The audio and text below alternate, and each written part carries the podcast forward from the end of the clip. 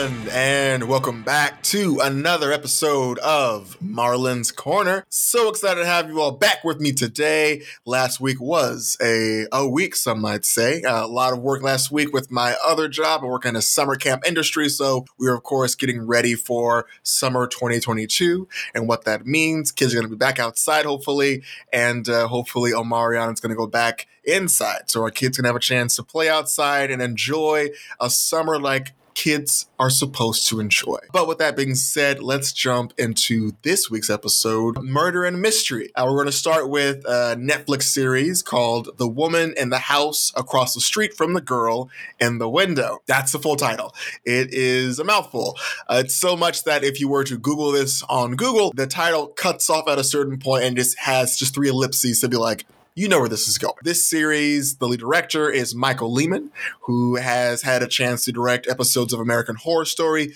Jessica Jones, and Veronica Mars, which is our connection to the main character and lead, Kristen Bell, who is also the executive producer of this series. Now, the logline for the show is For a heartbroken Anna, played by Kristen Bell, every day is the same. She sits with her wine, staring across the window, enjoying watching life go by without her. But when a handsome neighbor moves in across the street, Anna starts to see a light at the end of the tunnel. That is until she witnesses a gruesome murder or did she? Now, this whole series is inspired by the book The Woman in the Window by AJ Finn. And the tone of this series is, I would say, dark comedy. Now, Anna as a character, who of course is played by Kristen Bell, uh, Anna as a character is ombrophobic and an alcoholic and a divorcee. Now, ombrophobic means uh, that she is afraid of the rain. As such, she spends most of her day staring out of the window at the world and is fearful of ever leaving because she doesn't want to ever be caught in the rain. This stems from a traumatic experience involving her child.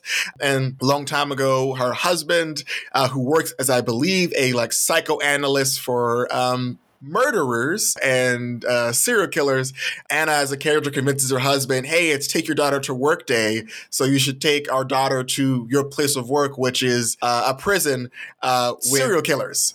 And of course, on that day it's raining, and as you can imagine, bad things happen. Uh, and so she hangs out at home and she drinks a bottle of wine. And what I think is really hilarious about this character is that um, when I say she drinks a bottle of wine, I don't mean she like takes a bottle, you know, and drinks it. I mean she has one of those really uh, niche glasses of wine that are specifically made to hold one bottle of wine. So that was for her. She has several of those where you just, and I love how we just watch her pour a full bottle and just watch it go down and watch her like sip the top of the of the of the wine glass to get that little bit of wine off of there so it doesn't spill onto her floor. Uh, but she drinks that, and she of course also pairs it with uh, some pills she takes uh, for her anxiety, uh, and as such, she happens to witness a murder, uh, and the spiral from there begins. Now, the murder is of a woman named Lisa who lives across the street with this hunky neighbor uh, that she kind of is infatuated by, and Lisa is sort of in the way of, of this will they, won't they type situation in her head. And so Lisa, played by Shelley Hennig, is murdered in front of her. Uh, and so Anna calls the police, except when the police get there, there is no body found. Uh, there's no body, there's no blood. And so everyone remembers, oh, this is Anna. She's a divorcee. She's an alcoholic. Uh, and when the police get there, they notice that she, and when the police get there, they notice that she has pills next to her bottle of wine. They're like, oh, have you been drinking and mixing? You probably are hallucinating. You're probably crazy. And they kind of say, you know what? You need to chill. Nothing happened. And no one believes her. So Anna has to take it into her own hands in a very Veronica Mars esque way and plays detective and attempts to solve this mystery. And in doing so, along the way, she learns not only to forgive herself, but to face her trauma uh, and to really become a detective, not an actual detective, but solve what's going on. And the end of the mystery was fun but questionable. It was an interesting surprise, and we even get a season two uh, teaser with a little bit of fun there. So it definitely is something that we're going to see more of, and I'm kind of excited for it. This is a, a definite watch. I gave it eight out of ten, so you should definitely check out the woman in the house across the street from the girl in the window very long title. but my thoughts on the series, which are going to tend towards a spoiler, so if you want to skip ahead, go ahead. My thoughts on the series is that it is paced very well. The drama pulls you in, and it even alters how you receive information. Uh, this is a, a really interesting story because the story is presented to us by an unreliable main character. Because Anna is often drunk and is often mixing pills, we don't really know if what we're seeing is real.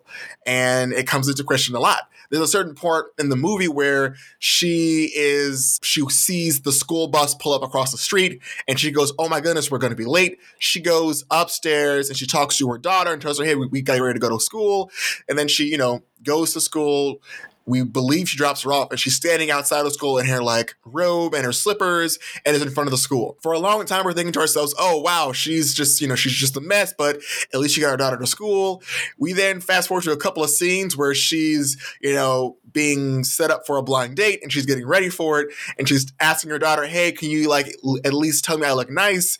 And the daughter says, "You know I'm dead, right?" And with that scene, we realize that there's a huge chunk of the story that was just not true. This woman showed up to an elementary school. She doesn't have a child. She's in her robe and just standing there by herself looking at children. So we're like, "Oh, is this woman crazy?" Like that's crazy. You're you're in front of a school full of children. You ain't got kids. You're just standing there. That's suspect. And we see more of these moments where we're just kind of like, oh wow, like that information was just very wrong. Oh my god, like I can't trust this main character. And so with this information being painted with this biased paintbrush, we just question everything.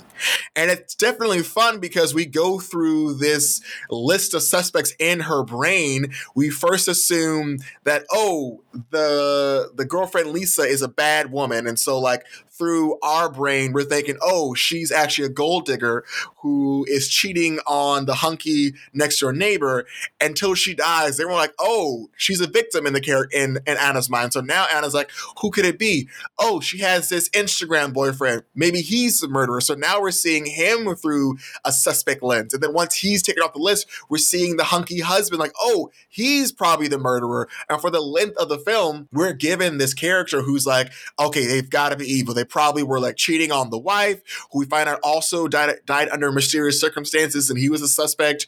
We also know, oh, that her that the hunky next door neighbor was also his daughter was in a elementary school where the teacher died and we're like oh what if he murdered the wife to date the teacher then he murdered the teacher? So all this info that we're given it's pretty much filtered through anna and so we're just like oh great like this is probably it. Like she probably has the pieces together until it all kind of crumbles apart under the story. And it honestly it, just, it, it keeps you on your toes the entire time because you're just like cool like what new information is coming next? What's going to adjust how we see this. And it it feels really fun. And I think the only part where I start losing, where points start getting lost for me, are just these several scenes that just kind of stand out as like, this is nonsensical. For instance, um, her ex husband, who is played by Michael Ealy, together they are responsible for the murder of their child. So we, we know that the child is murdered. Uh, and the way the child is murdered is in the most ridiculous way possible. Apparently, it's take your daughter to work day. And again, the ex husband works directly with serial killers and murderers. Anna guilt trips him into taking their daughter to his place of work, which again is with serial killers and murderers. And not only does he agree to do this, but he even takes the little girl with him in the room to interview a murderer. And what's worse is that he gets up to leave the room.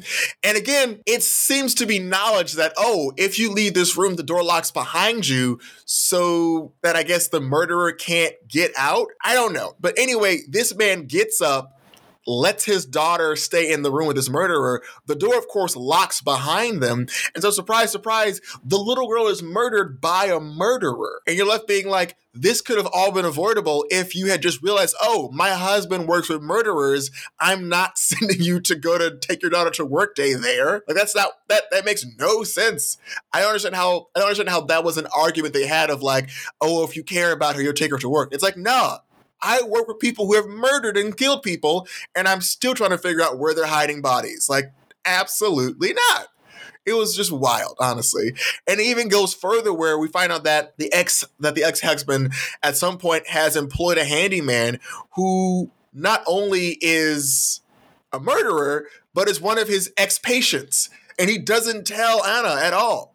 Like she has no clue that this handyman who's just at home with her all the time, who is around sharp objects and tools, murdered his entire family with a claw hammer. And she finds this out after they've divorced. This is after, meaning that in this in this in the series when this man is constantly around her, this man we don't know anything else about him. We also find out that he's been living in the attic of her home. So now we're faced with like multiple just new information that one, he murdered his whole family. Two, he's a patient of this of her ex-husband. And three, he has been illegally sleeping in a house of a single woman who has been hearing thumps and bumps and has been absolutely freaking out about it.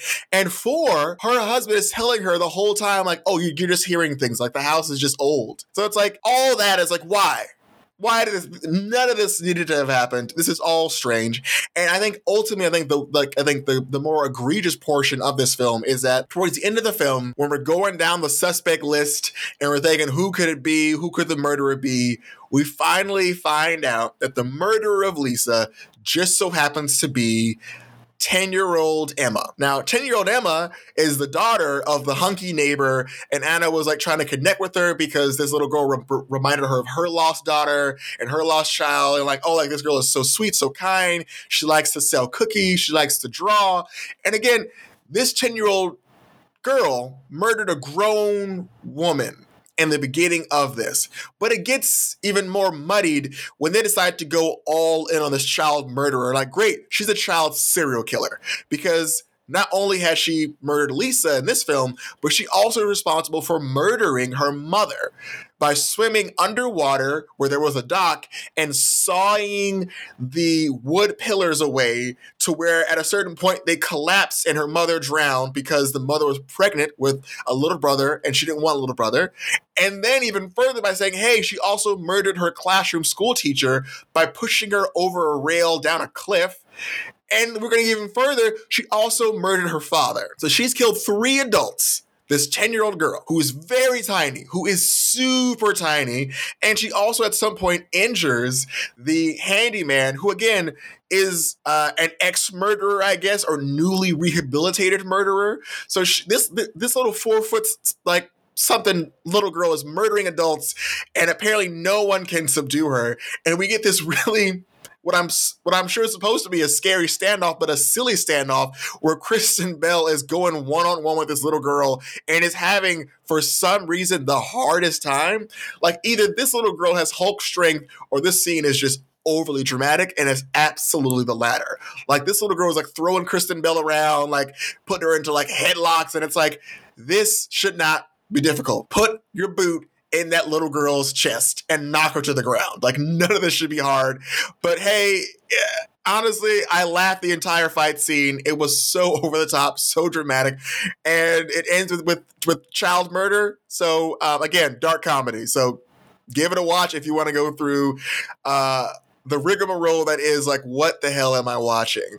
And even when we get to the close of the film, when things are somewhat wrapped and Anna's like comfortable leaving the house and she's on a she's on a plane to go somewhere, uh, we get a a really dope cameo for season two. We get a Glenn Close cameo. And of course, this is all around, you know, Anna's favorite things, wine and pills. She's on the plane. She pops some pills and some wine because she's nervous about flying. She wakes up. Glenn Close is gone. She goes to use the restroom. And of course, Glenn Close's body is in there. She goes to get the she goes to get the uh, air stewardess like, hey, there's a body in here. They're like, actually, no, there's no body in here. You're crazy. Go sit down. The flight's still happening. And there we have it, folks.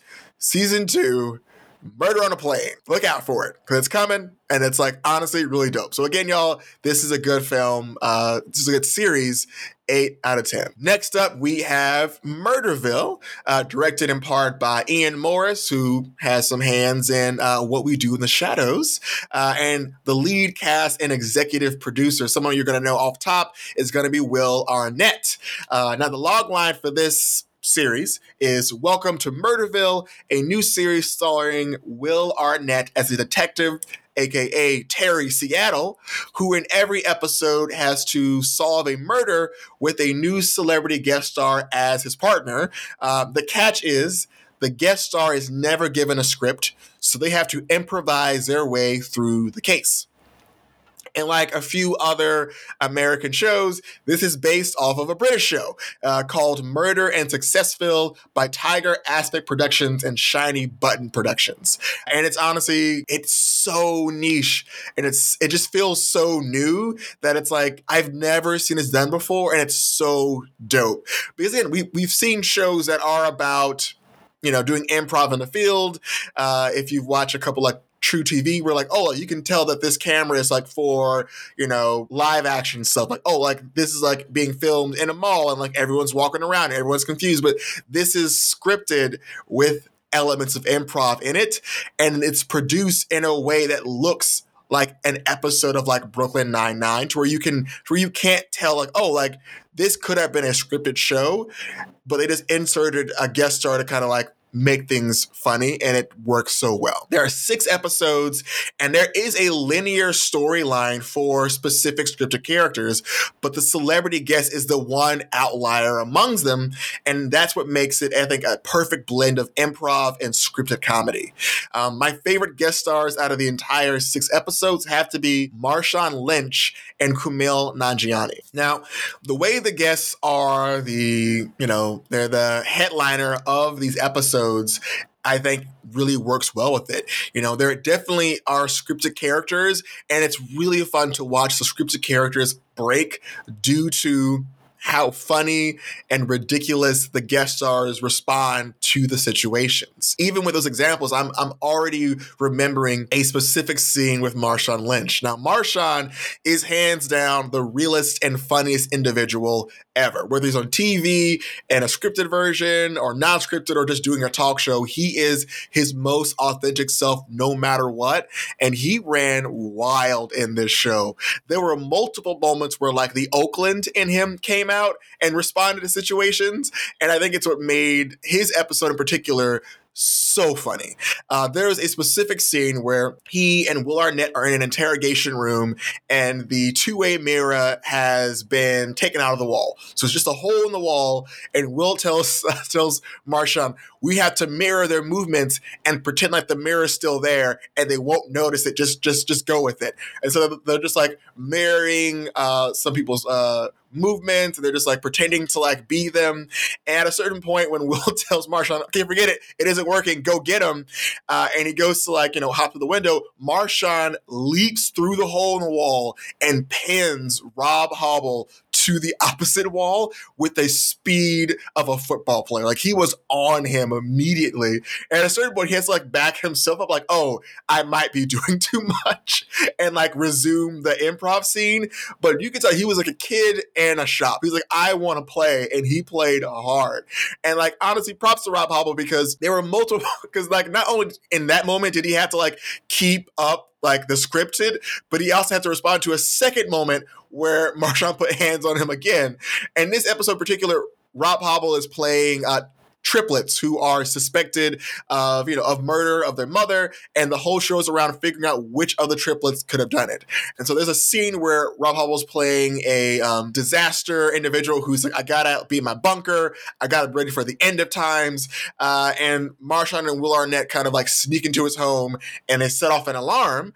And of course Rob Huebel in character comes out with like a, a, rubber bat and is like being aggressive, and Marshawn like grabs him and like throws him on a couch and like snatches the bat from him, and. and it was just so aggressive. And what's great about the scene is at a certain point, like Rob Huebel still in character, like puts his arm around Marshawn and kind of pat him on the back to kind of be like, "Hey, calm down. Like that was a lot. Like, hey, I need you. And then and Marshawn's like patting him also in the back, like, you're right. I'm sorry to like keep going with the scene. But you can tell that it was just like a very like he had an immediate reaction, like, oh, there's a threat. I need to uh, extinguish said threat in this scene. And he responded in kind. And it was just so good to see Marshawn like lock in his role as a detective and like even get into like improv. And like he did an amazing job and made it so much fun to watch. Now, Kumail Nanjiani, his episode also top tier. Uh, now Kumail is in all in all honesty one of the funniest people in Hollywood. The man has done Silicon Valley, Stuber, Lovebirds. Uh, he knows his comedy and he knows his improv. Uh, and even in this type of show, he was a laughing mess. I mean, from the jump, he was breaking character so often. And you can tell the show definitely ramped up the improv for him specifically. And the character work in this episode was just nonstop funny. Uh, his episode was around going to uh, Detective Seattle's high school reunion and figuring out who murdered this Mark Zuckerberg s character. Uh, and the whole thing is like, great, Kumail, you got to make me, Will Arnett, look popular and look cool because I wasn't cool in High School. And there's a scene where he's trying to coach Kumail on how to do an ugly walk. And as they're going back and forth for, for like 20 minutes, um, neither of them were able to move on from that scene because of how funny it was.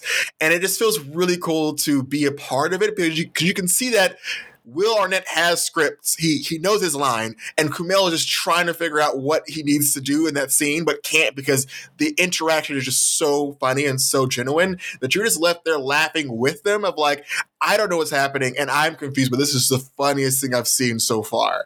And it's just, it was an amazing ride, and it's just for six episodes of this, it was so good. I mean, they got folks like Sharon Stone on there as well.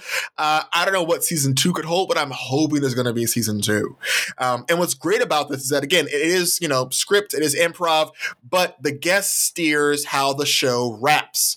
Um, the whole time, the guest is expected to, yes, have fun, but also to take notes on the three suspects that they are introduced to. Now, there are multiple clues and hints at who the the killer could be, and there are also clues and hints as to who the killer couldn't be. And they have to compare and contrast those notes together because maybe suspect one has certain points where they could be the killer, but there are also other clues around them or through their speech that would that would intimate that great, this person is actually not a suspect because maybe they don't like whistling. Who knows? But by the end of the episode, the guest has to announce who the killer is uh, in order for the story to progress. Now, if the guest is wrong, the police chief, played by Hanif Woods, Haneefah Woods, will come in and say, "Hey."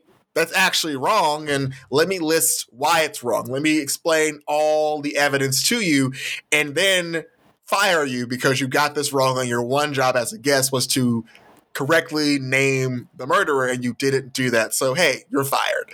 Uh, and it was, it's a great formula. It's really great. It's, uh, I'm hoping we see more of this. I want to see them pull in like Keegan Michael Key. Uh, I want to see them pull in maybe Kevin Hart, maybe The Rock. I want to see them pull in more people to be in these situations just to see how they respond because it's because I think it's it's more than just like basic I say a thing, you say a thing. They also have them do hey, get in this costume and like put on this voice and like, hey, put in this earpiece and I'm to feed you lines. And you have to recite the lines exactly, no matter how weird and goofy Will Arnett makes them. Or, hey, I'm to give you a code name that's like maybe so and so Wiener Bottom, and you have to say that that's your name without laughing. Or hey, let's go on this Shark Tank like show and sell this product that you have no idea what the product is, but I want you to like commit to this role. So I'm looking forward to seeing more of this. It's really great, really funny, and it's honestly I give it a 10 out of 10. It's just so new to Netflix that I think they have uh, an, an, amazing IP that I'm looking forward to seeing more of. And lastly, to wrap up, I'm going to briefly talk about the Tinder Swindler. Uh, and if you haven't seen it, first things first, absolutely fuck Simon Leviev. It he's a terrible individual, just god awful. And this isn't like a new thing. If you've ever watch any of these like Netflix or any of these documentaries or docu series on people who take advantage of others, it's conning people is like truly disgusting and truly the worst thing I've ever seen. They're just preying on people's kindness in a way that I think is disgusting because the kindness of others a lot of people depend on that. A lot of people are here today because the kindness of someone. Uh, and I think it's really terrible that these scenarios could make it to where people could be forever affected to be like, you know what? I'm no longer going to be kind or be available to others in this way because of how I've been burned in the past. And it takes a truly, you know, morbid and evil person to take everything from someone and just leave them to suffer in your wake just to ruin their whole world and walk away and leaving them with just the embers of, of, of what they once had. This documentary uh, talked about or focused on these women that were on Tinder dates with this man, Simon Leviev, uh, and how they were felt close and connected to him and felt like he was the one because they were like, hey, this is Tinder. The worst that can happen is that, like, hey, they are a bad person or, or they ghost me. And so they get emotionally involved with this person. They fall in love with this person, takes them on these extravagant dates, and like goes to and far and goes to infinity and beyond to prove how much he loves them only for the only for him to subsequently uh, use that foundational uh, kindness that he supported that he set up with them for his financial gain. And it's just it's terrible to watch him not only do it once twice three times multiple times to multiple people over a span of years gaining so much money from it all. Uh, it's terrible. And I think like we've all had a moment where like we've had someone who we've relied on or who's been kind to us. Uh, and without them, we probably wouldn't have been able to either, you know, make a payment, get somewhere on time. Like the kindness of others are things that as humans, we seek out and we cherish and we try to foster. Yet there are people like this who exist in the world who solely seek it as a means of financial gain. And even though there was like a bright spot of like, there was a woman who figured out what was going on and was able to, you know, flip the script and like start getting money out of him and him getting angry at her, even though that felt good, ultimately, even when he was caught, we're just reminded that there are truly no happy endings. He spends only five months in prison. Uh, he's now a free man in Israel who has returned to living the high life. He's out here, you know, driving Bentleys and Ferraris, dating models, going on extravagant like purchases trips. Like there's no one that's gonna like sue this man and win because what he did technically wasn't against the law. Because again, he's leveraging his emotional uh, clout with friends quote unquote friends for his financial gain. And so these these people that he's harmed and, and, these people that he's harmed and that he's hurt are still to this day paying back those loans they took out, those predatory loans with those high interest rates. They're still left with that and they can't get any assistance from it because this man successfully conned them in a way to where he at the most is just seen as a bad person, but there's not much they can do about it. Hopefully, people see this and something comes of it. But as of now, this man is a free man li- living the high life with no consequences uh, attributed to him at all, other than the ire of social media. So there you go. And with that, folks, that wraps our discussion on murder and mystery. As a reminder, the woman in the house across the street from the girl in the window 8 out of 10. Murderville, 10 out of 10. Uh, I'm not even going to rate The Tinder Swindler because those shows always make me emotionally angry.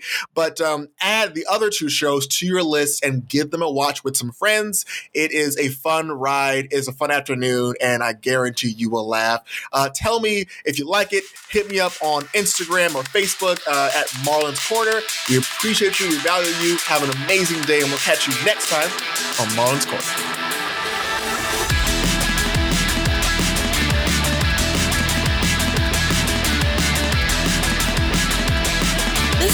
Episode of Marlon's Corner was produced in Richmond, California.